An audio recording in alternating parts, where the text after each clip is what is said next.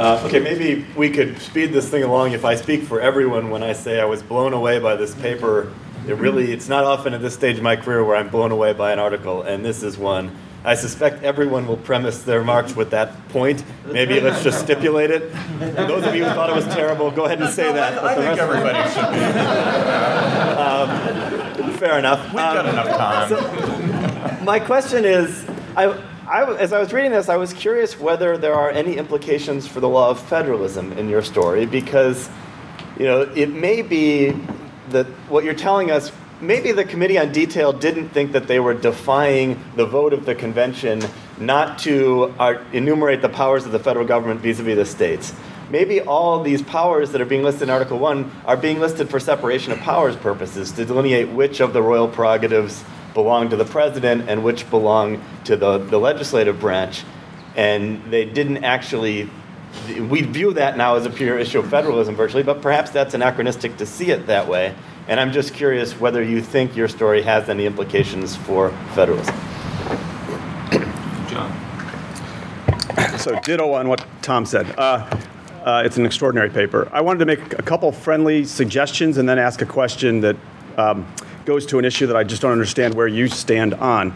The friendly suggestion number one is that um, I think you're absolutely right that the drafting history is crucial. I think it's worth recalling or thinking about the fact that the two men who do most of the drafting are uh, Wilson and Morris. They're both Pennsylvanians, but for your purposes, they're both Robert Morris's close colleagues during the Confederation period. And I, I, think that Robert Morris belongs in your story because he's really the person who's um, carrying into effect executive powers vested in the Continental Congress during this period, much to the chagrin of many um, of his opponents. Uh, I think it has to be the case that when they're very carefully, as you say, doing the drafting for the committees, they have in mind the Robert Morris model of what executive power might mean under this government. So that's just a suggestion where I think it would add to your story. The second is that there's one provision in the Committee of Details draft that I think is worth discussing in your paper, which is Article 2. So you have the three vesting clauses in the Committee of Detail draft, and then you show what happens to them in the Committee of Style draft. But the preceding article in the Committee of Detail draft, Article 2, said the government of the United States shall consist of supreme legislative, executive, and judicial powers. And that was the predicate for the way the vesting clauses were drafted in that draft. So when the definite article, the legislative power, the executive power, and so forth, were, was used, it was, piggy, it was picking back what had already been stated to be the powers of the government as a whole. And the Committee of Style takes that out. And I think that is one reason, perhaps, why the final version of the vesting clauses look the way they do. There's no longer the piece of text to which they refer back. And I think it's worth thinking about. The, very briefly, the substantive um, critical question is I just don't understand what, on your view, the necessary proper clause does in terms of horizontal, horizontal control that Congress um, uh, can uh, apply to the other departments. And I guess the way to put the question is on your view, is the president an officer of the United States, therefore coming under the sweep of that very last part of the necessary and proper clause? and is the executive department as a whole a department of the government of the United States, therefore also coming under that clause. There are times when it seems to me you're using a kind of a narrower construal of what that last part of the necessary and proper clause might be doing because you're thinking of sub uh, executive departments that Congress creates. And perhaps you're assuming that the president himself doesn't come under the control of that, uh, that part of the clause. But if he does, then I do think your story has to change a little, a little bit, or at least, you at least have to kind of tell us why there isn't tremendous control vested in Congress over how all of the powers that are vested in the president are carried into execution. Because Congress is expressly given the power to make all laws necessary and proper to carry into effect all of those powers. Um, yeah, well, I happily join Tom's stipulation and. Uh, not not just because there's a lot of stuff in here I agree with, um, but it's all very nicely put together. So thank you for that. And I have a uh, methodological question, um, which, which, is, um, what is the relevance of much of this for uh, a textualist or original meaning interpretation? Um, or to put it perhaps a little bit more sharply, um, is this all just legislative history? Uh, which, of course, uh, Scalia disdained at least in statutory interpretation and uh, seemed to have at least a uh, ambivalent view of in uh, in constitutional interpretation, rarely citing it himself. And of course, um, in the classic Kesavan Paulsen article, they say, and I agree, um, that uh, notwithstanding some skepticism of original meaning people, that uh, that we should be able to look at uh, drafting history um, to understand the meaning of particular words in the way that uh, educated people at the time used them. Um, but it, it, seems to me that your article goes quite a bit beyond that uh, in in talking about um, the intentions and and motivations and, and feelings of um, particular drafters. Um, and so, uh, my my question is, uh, from a perspective of original meaning, um, how much of that can we take on uh, in, in trying to determine the original meaning? Um, or, or, in fact, is this um, a partial return to uh, a theory of, uh, of original intent uh, rather than original meaning? Okay, those are three questions. you like to- Um, Well, I really disagree with this blown away business. Um, uh, Tom, I, this a, that's a great question. You may be right. I, I so I, I'm inclined to think that the Committee of Details uh, audacious decision to enumerate maybe they had two reasons and not just one. Uh, I, I can't think that the federalism half of this is completely absent. I mean, when Rutledge himself makes a, a motion on, I believe it was July 16th, to get a, to appoint a committee to enumerate the powers, and, and this is in the context clearly of a federalism discussion, and that's voted down, and then just a few days later, they create the committee and they do it anyway. You know, that's got to have been you know, an intentional thing. Now, it is true that I think the, that the enumeration has been, the implications for separation of powers has been, have been almost entirely ignored. So, um, thank you for those excellent uh, suggestions, John. Necessary and proper, you're absolutely right. I need to, I need to think about that and write about that. Uh, whether or not the president is an officer, I would have thought he was uh, until Seth Barrett Tillman did his uh, work, and now I just don't know. Um, but but that the executive is a department, I think, is almost certainly the answer to that is yes. They refer to to the departments. I mean, you know, so so often as including as meaning the three what we would call the three branches. And so I, so I, I just, I have to do some thinking about necessary and proper. Uh, and in particular, when I say that the, well, so sub, two subdivisions here. One is, one answer to the, this, the Scalia answer is, uh, Congress can only do things that are proper, and proper is a reference to the, the overall, the, the remainder of the constitutional structure. I'm not sure if that is my position. I'm a little skeptical that of the treating those two words, necessary and proper, as being uh, that separate.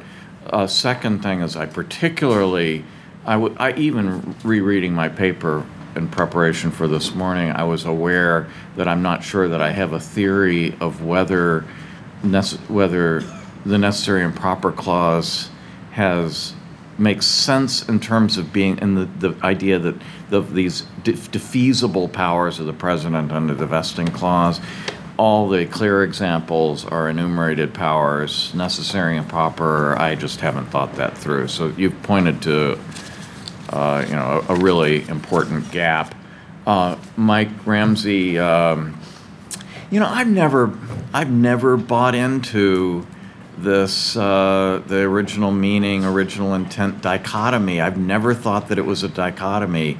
Um, I know that makes me a heretic. Uh, that isn't to say that I don't think that there's something to it, but it's not a dichotomy. You can't tell the difference.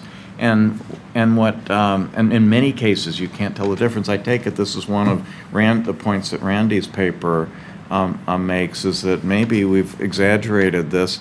Uh, but in so, what kind? Am I an original meaning person? I think I am. But what I have always thought was the most important thing in understanding the original meaning is not what's being said now at the time. It's where the ideas came from. Uh, it's so when they have a long history, for example, of of thinking about the removal power, and then we, I think we should understand the Constitution in light of that thinking. It's not just this, not just the decision of 1789 to which I don't even refer. Right, it has to do with what how the way in which re, uh, appointment and removal uh, function to subvert the balance of power in the Hanoverian Constitution. That's what really, that's what they were thinking about, and I think that's what. My, so my method here is, uh, I like to think of, of of originalism as being more like intellectual history than than it is like linguistics. Uh, that, that what we want to know is uh, is where do these ideas come from. And Larry will be gratified to know that I think he has another, at least partial member in his small, in his small group. Okay. Right. Um, okay. Yeah. Okay, let's, uh, let's go to the next threesome. Uh, John McGinnis, uh, Richard Primus, and Ilya Somin. My question is about uh, removal, because on the basis of what's uh, presented in the paper, I'm not quite sure why removal would go to matters of policy. I think you make a very powerful case that on matters of law, from the take care clause, president has to have the power of removal. You also make a very powerful case that it can't be multiple uh, executives, but that's not quite the case if you gave the president the power of removal over any um, uh, actions they thought were illegal, but permitted uh, policy um, discretion within the, uh, his agents. That wouldn't seem to violate either of those two uh, structures. And you might also think that that would be part of the necessary and proper clause to create officers. The reason I'm sort of interested in this is it's obviously a topical question. If to make it concrete, if the President Trump wants to fire the head of the CFPB, one way would be just to say, "I, you're fired. I can, I can do it for any reason at all." Another way would be to look at his actions and say, well, I disagree a lot with you on the law, therefore I can fire you. I think your, your um, arguments are very powerful on the second way of getting rid of the head of the CFB. They seem less strong to me on the first way. Richard.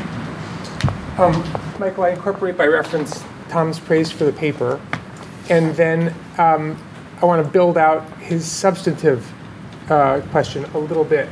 And I'm not sure that what I'm going to say calls for a separate response for, from you, having already said to Tom, I need to think about that more generally. But as you do that, let me throw out a couple more possible pieces of the puzzle. Um, I really like the way this paper shows the enumeration of Article 1, Section 8 as doing work along the separation of powers dimension. I think that's true and important and vastly neglected.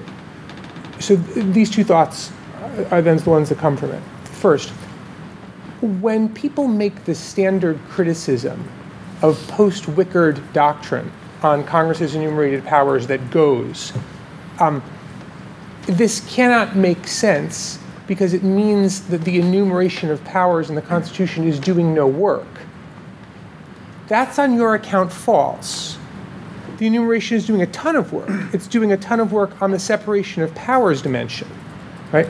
That doesn't mean that there isn't work that it's supposed to be doing also on the federalism dimension, right? That's not being done. But at the very least, it substantially moderates that criticism, right? And it needs, to, it needs to be formulated more carefully. In the same, in a similar vein, it, it makes me think about the actual text of the vesting clause, right? Um, uh, the, the, there's a standard reading, and you use it in the article that says the wording of the vesting clause, all legislative powers herein granted shall be vested in Congress of the United States, means that the Congress can execute the enumerated powers herein mentioned and none other. The, the, the propositional content of the clause doesn't say that, of course. the propositional content of the clause, if you wanted a clause that would straightforwardly make that proposition, it would say only the legislative powers here and granted are vested in a, a Congress of the United States. Not all legislative powers here and granted are vested in Congress of the United States. All legislative powers are grant are here and granted are vested in Congress of the United States leaves open the possibility that there are also things that Congress can do that are not that. Right? Congress has all of these things and maybe also something else. That being, and then you might say the point of this uh, vesting clause, to the extent that it has separate meaning, it means something different from what the other vesting clauses means. What it points to is something emphatic. We've carved off these things, right? They're vested only here and not somewhere else. Right? I'm not trying to establish that either of those things is true. Right? I'm not trying to you know, persuade you of radical shifts in uh, how you ought to think about Article 1, Section 8. I'm just raising these two points that seem to be possibilities also raised by your analysis, such that when you think about the bigger question Tom raises, right, how much of this is federalism and how much of this is separation of powers, that they're also in your field of vision. Oh, let's see, uh, yeah, here we go. It's complete. Uh, so I, I join with the praise of just about everybody else about the incredible depth and insight and amount of Okay, that- material now this that's goes enough. through. I've heard it So enough. proceeding to a slightly more critical comment, which builds, I think, on Michael Ramsey's question.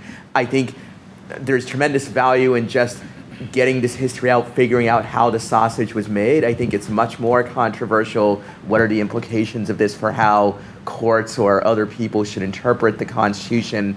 In here, I think there are sort of some implicit methodological choices that are being made, at least in the paper, uh, as currently structured, that are at least open to question. One is it does seem to emphasize very heavily what could be called original intent over original meaning, and moreover, it's secret intent that wasn't available to, for the most part, to the ratifiers and the general public at the time, to the extent that it's based not on what the various committees uh, at the Constitutional Convention did, but rather on this general intellectual history. It also takes an implicit uh, position on this question that was discussed yesterday between John McGinnis and Randy and Evan about whether it should be, whether we should think of original meaning as original meaning as understood by the experts and lawyers, or original meaning as understood by ordinary reasonable readers or whatnot. And this seemed to lean very heavily on the expert side, not just to, to get this stuff and think of it in these terms.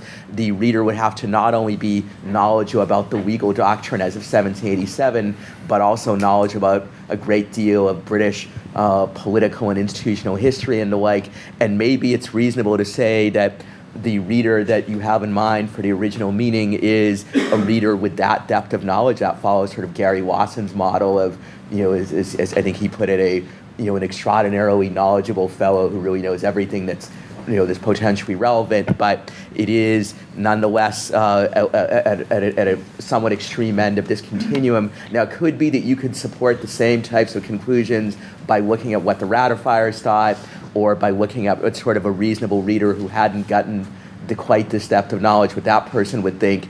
Uh, but I think there are methodological choices being made here, at least implicitly, and you know, my thought might be to say, you know, I acknowledge I've made those choices, but I think they're the right choices, or alternatively, to sort of broaden perhaps the defense of this to say that even if you make different choices, even if you assume a less knowledgeable reader, or even if you assume original meaning rather than original intent, you still come out with similar conclusions.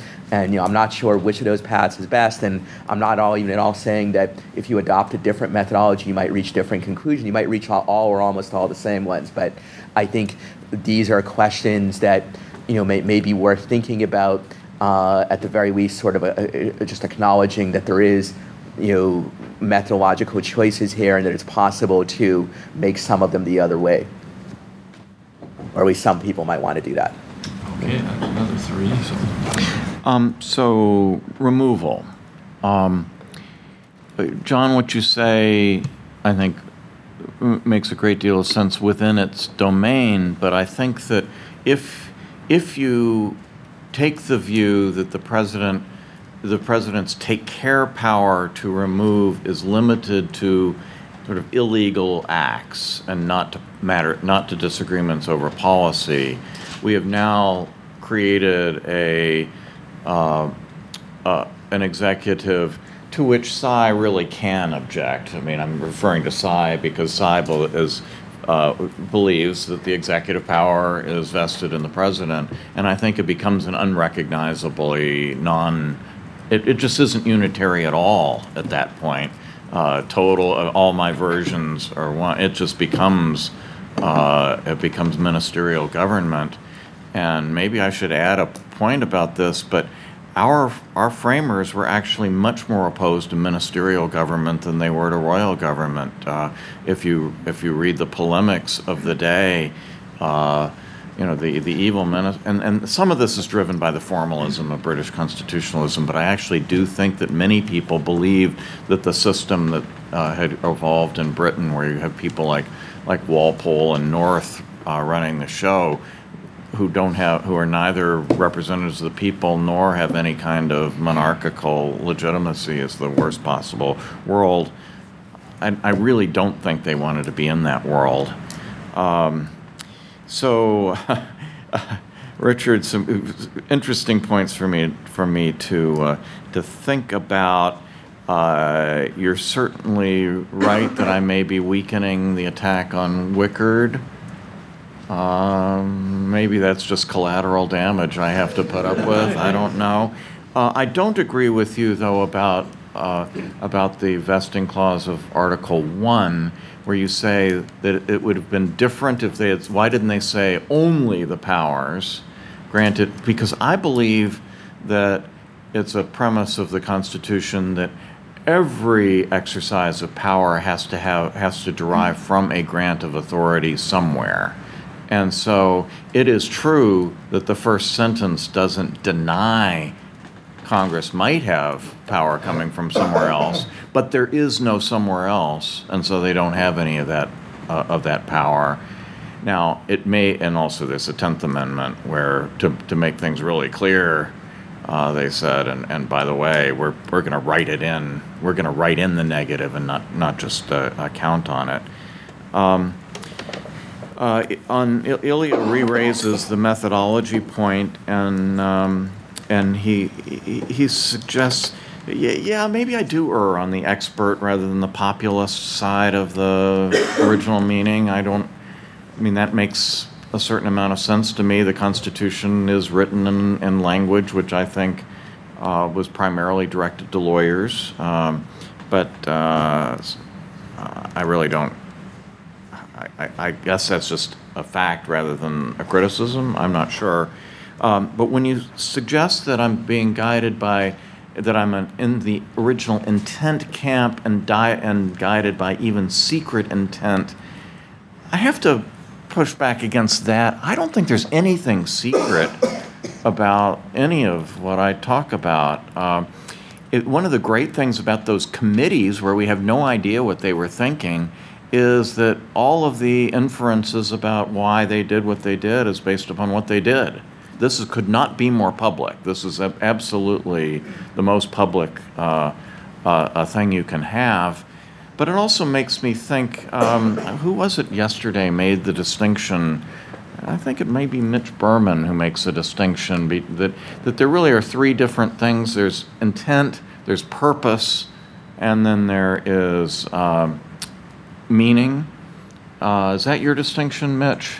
There's the communicative content of the text. There's the legal intention for which it's enacted. That is what try to change in the law you're trying to produce by means of enacting the, the legislation.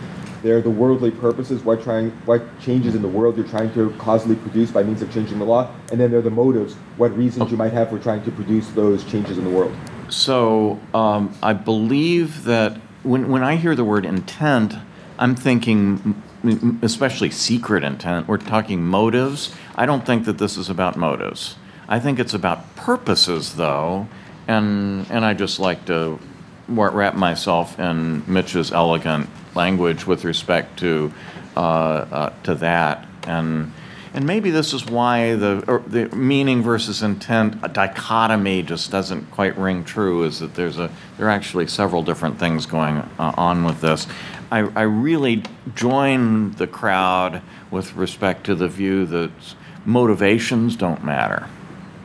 uh, and then beyond that, we'll take three more. Okay, I will point out that we have now heard from two, I think John's term yesterday, but I kind of like triumvirates or something. But we have four more. So, uh, so again, keep that in mind, you know. We've got as- five as- minutes. Right. So um, the next group is Bernadette, Randy, and Guy. Okay. So I'll uh, try to tamp down my desire to extol the paper.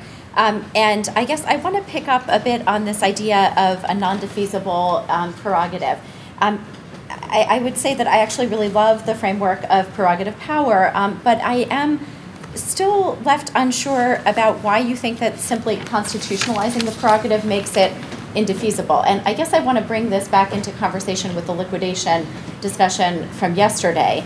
And to say, you know, what if there were some form of practice and repeated practice um, after the founding? We can argue about how long it might be that suggested uh, a redistribution of one of the, prerog- of the powers that you consider prerogative powers in Article 2. Um, and so I'm just going to give a kind of counterfactual example that didn't actually happen. But what if, um, you know, one of your examples is the pardon power, but what if Congress had passed a lot of amnesties after, uh, you know, in some 30 year period after the founding? Um, would then uh, Klein and other cases in the late 19th century, do you think, have been inevitable to come out the same way, or might the pardon power have been construed differently um, as a more limited uh, set of powers that didn't include amnesty? So I guess it's really a question about the relation between something like liquidation and this uh, presumption of an indefeasible prerogative. I, I wanted to respond to, my- it's why- not why I got in the queue, but I wanted to respond to Michael about the question about interpretation, construction, and related to, and this, I think we're on, on the same page, Mike. If Evan and I are right, uh, that interpretation and construction are two distinct activities, but if in, construction is supposed to be done according to the spirit of the Constitution, which is based on purpose but not motive, then, and sometimes that enriches the public meaning of the, constitu- of the text, and sometimes it goes beyond that to do what we're calling construction um, then there's a, it's a continuum of activities, and as long, all, as long as it's all being done well, then it, you don't really need to point to whether you're in this category or that category in any kind of scrupulous way, as, lo- as long as it's being done okay. That's one of the virtues, I think, of our approach. My question was actually asked by Tom and then amped up by Richard. So let me just uh, emphasize again I think you need a section of this paper on exactly this problem um, which has to do with the function of the enumeration. Your list is of what you think are prerogative powers that are, have separation of powers uh, implications is almost the entire list of Article 1, Section 8. I went through and I identified those which are not on that list. And it's simply the Domestic and Indian Commerce Clause, the Bankruptcy Clause, the uh, federal governance of the District of Columbia, as well as federal properties and the Necessary and Proper Clause. That's all that's not on the list of separation of powers. And those other ones are allocations between state and federal powers. So the domestic and Indian commerce power is a federalism provision, and the bankruptcy clause is a federalism provision, and that just leaves the gov- federal government acting like a state in its own territories, which is its own sort of sui generis provision. And at that point, might not you be giving extremely strong, uh, or at least your art, whether you're giving strong ev- uh, support or not, your argument can then be used to argue there is an inherent power in the federal government. That's the, it's the Hamiltonian inherent powers theory. And the only function of the enumeration is to allocate, to do these allocations, mostly for separation of powers and in a few rare instances for federalism purposes, and that's it. That's the entire function of enumeration, and the necessary and proper clause, as John would have it, does all the work at that point, uh, and you basically have a government of general powers that's allocated this way. And that's, that's the upshot of your argument. So if you don't believe that's true, I think you need to address why that's not true. Guy. Okay, uh, I'll keep it. I thought the paper was great. Um, so ju- I'll keep this very quick. Um, so th- you were speaking about the genesis of ideas and trying to figure these things out. And one thing that I noticed was perhaps missing um, is that uh, that you base so much of this on the English monarch. What about the Roman dictator? Um, I know Rossiter speaks a lot about this, uh, connecting those two. When we go into, and the only reason I'm bringing this up is because that seems to give much more sweeping powers. Obviously, they didn't want anything that strong, but um, Federalist 70 specifically, um, when Hamilton goes in, all of his examples are the dictatorship. Um, and, and some would say, oh, you know, he points that out to be too strong, but then he spends the rest of the time saying, well, we need this power, right? And so I wondered if that would maybe buttress sort of what you're saying and, and give it a little strength. And if not, why wouldn't it? And, and is just this whole Roman dictatorship thing thrown out? Um, and, and that's sort of just my question. So. Okay, that's three.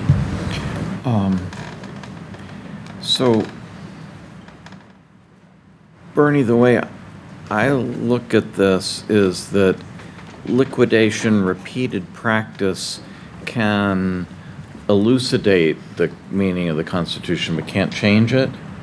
And so I don't see, I don't think that liquidation is kind of a backdoor means of allow, of defeasing executive powers if they're there. It may well be that there are interpretive questions about whether powers are there or are they defeasible or what exactly do they mean? Does the president's power, pardon power preclude an amnesty authority on the part of Congress? Uh, and it may well be that that's an open question that is subject to liquidation. But I would say if, if so, it isn't defeasing a power, it's just defining what the limit of the power uh, is. Uh, okay, Randy, I do need a section on that. I do not think what you said follows.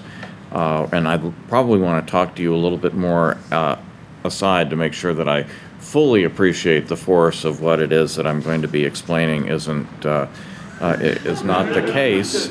Uh, I don't see the vesting clause as giving the president powers to execute everything on earth. Like, you know, he hasn't given any executive powers with respect to San Marino. It's just the United States and it's just the federal government.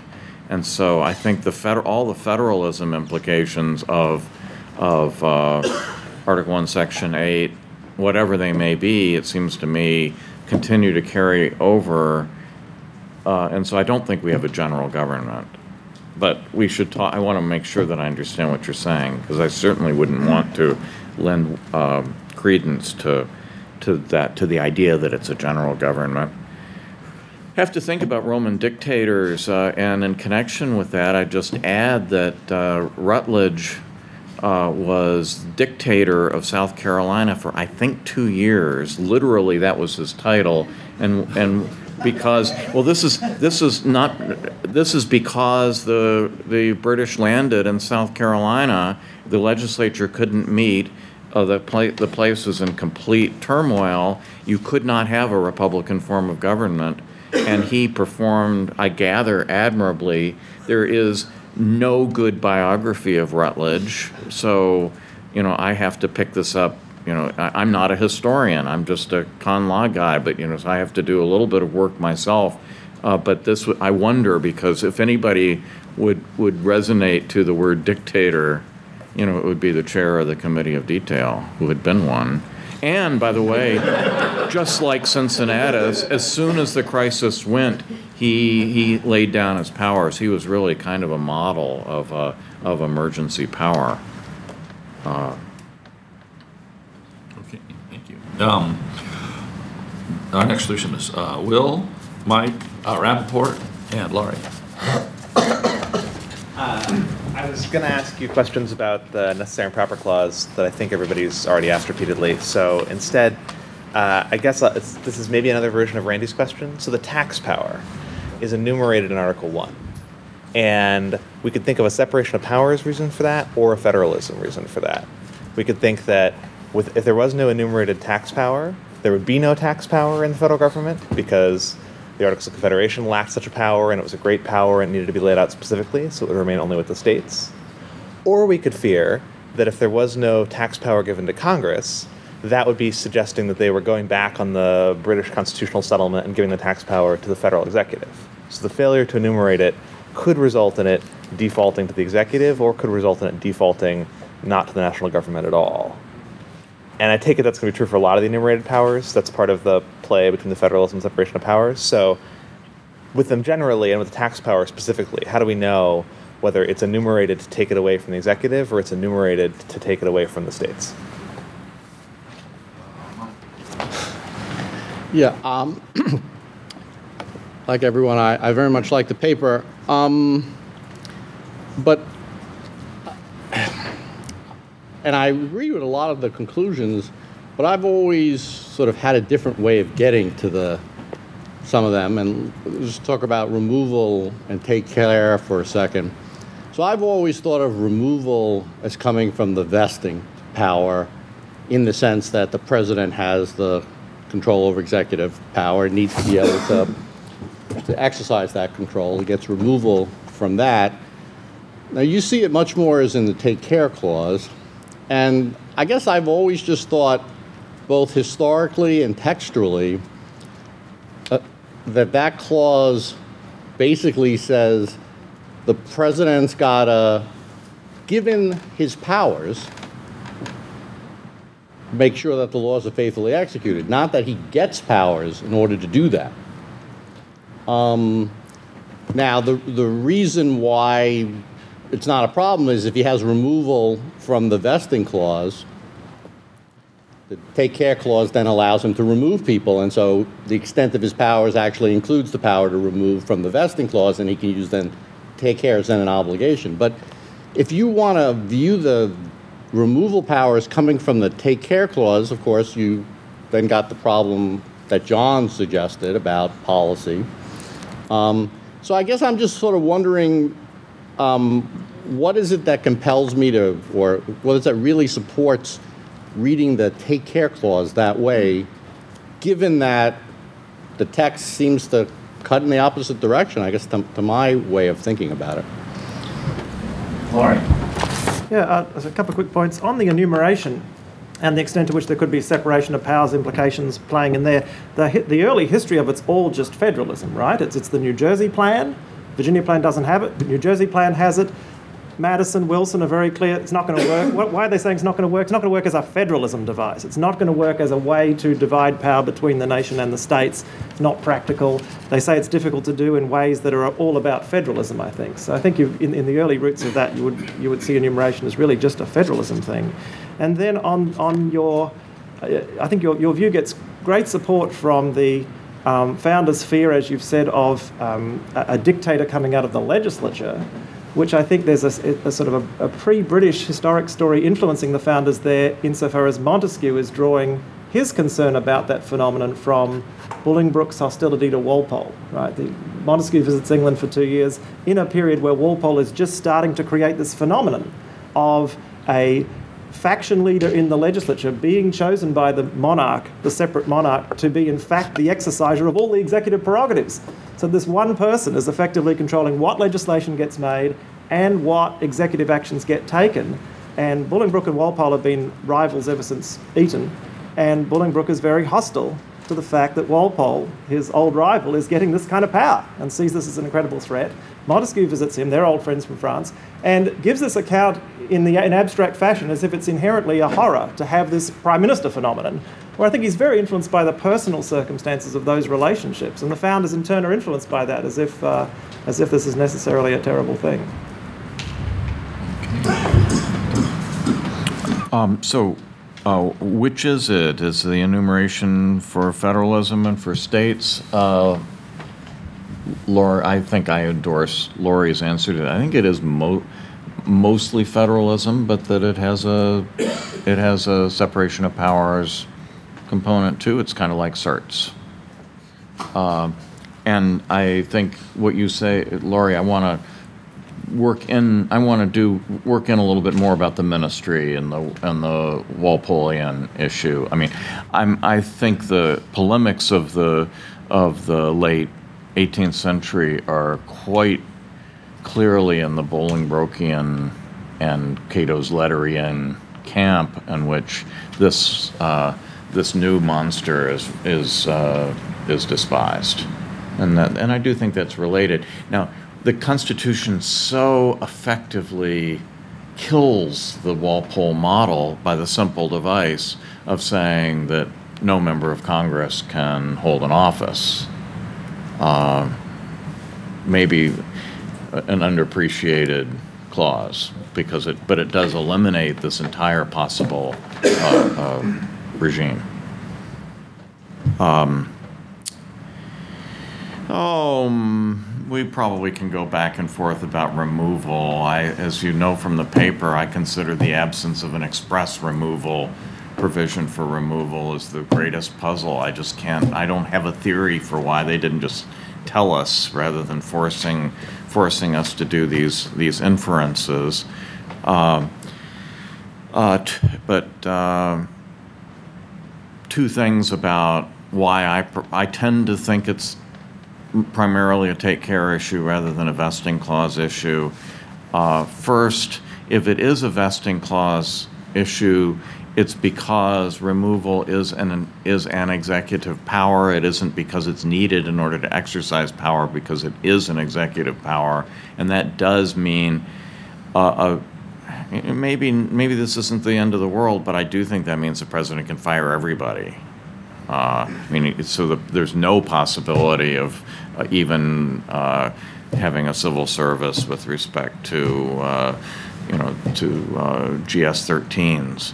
Uh, so that's one point. Maybe that's not a bad thing, but it is a little bit more revolutionary. I tend, by and large, to gravitate. Maybe this is because of uh, of liquidation, but I tend a little bit to gravitate toward not things that aren't quite so revolutionary. The other point is that if I'm right that that the vesting clause powers are defeasible by enumerated powers of Congress, then then that means uh, the Congress is free to uh, uh, to to take it away, which uh, I, seems wrong to me. And, um, let's see, Will, I don't know you say- Well, um, we have two minutes left and uh, five people still on the list. So I'm going to temporarily assume dictatorial powers and say, for those five people, if you can make your point in like, say, 45 seconds, we'll just let you, let you do that. Maybe you can't, in which case we'll just, sorry, you know, apologize. But, um, but hopefully at least you can say something that Michael might be able to, uh, to, to appreciate, even if he doesn't have a chance to respond to it. So we have Brian, Larry Solum, Richard Re, Evan Bernick, and Chris Green. Mine's really narrow. I, I, I like one thing about the paper I really like is you take on the Jackson framework, the sacrosanct three-part Youngstown. And I was just curious if you happen to go back and look carefully when you were looking at that at Justice Black's opinion, which is after all the opinion of the court. And just like you said, why do we need this ambiguous second category? Well, Justice Black eliminated that when he really has a two-part framework. So as a fan of Hugo Black, there might be some resonance there with what you're arguing. Larry, do you have a quick point? Yes, on indefeasible supervisory authority, um, you might want to say more about the peculiar structure of the opinions writing clause, which is limited to principal officers, which would seem to duplicate the general supervisory authority, right? And I just, I just think that there's more to be said there. There, there are implications that can be drawn from that part of the text that are not explored. Uh, At risk of being a self-parody, a quick question on the oath.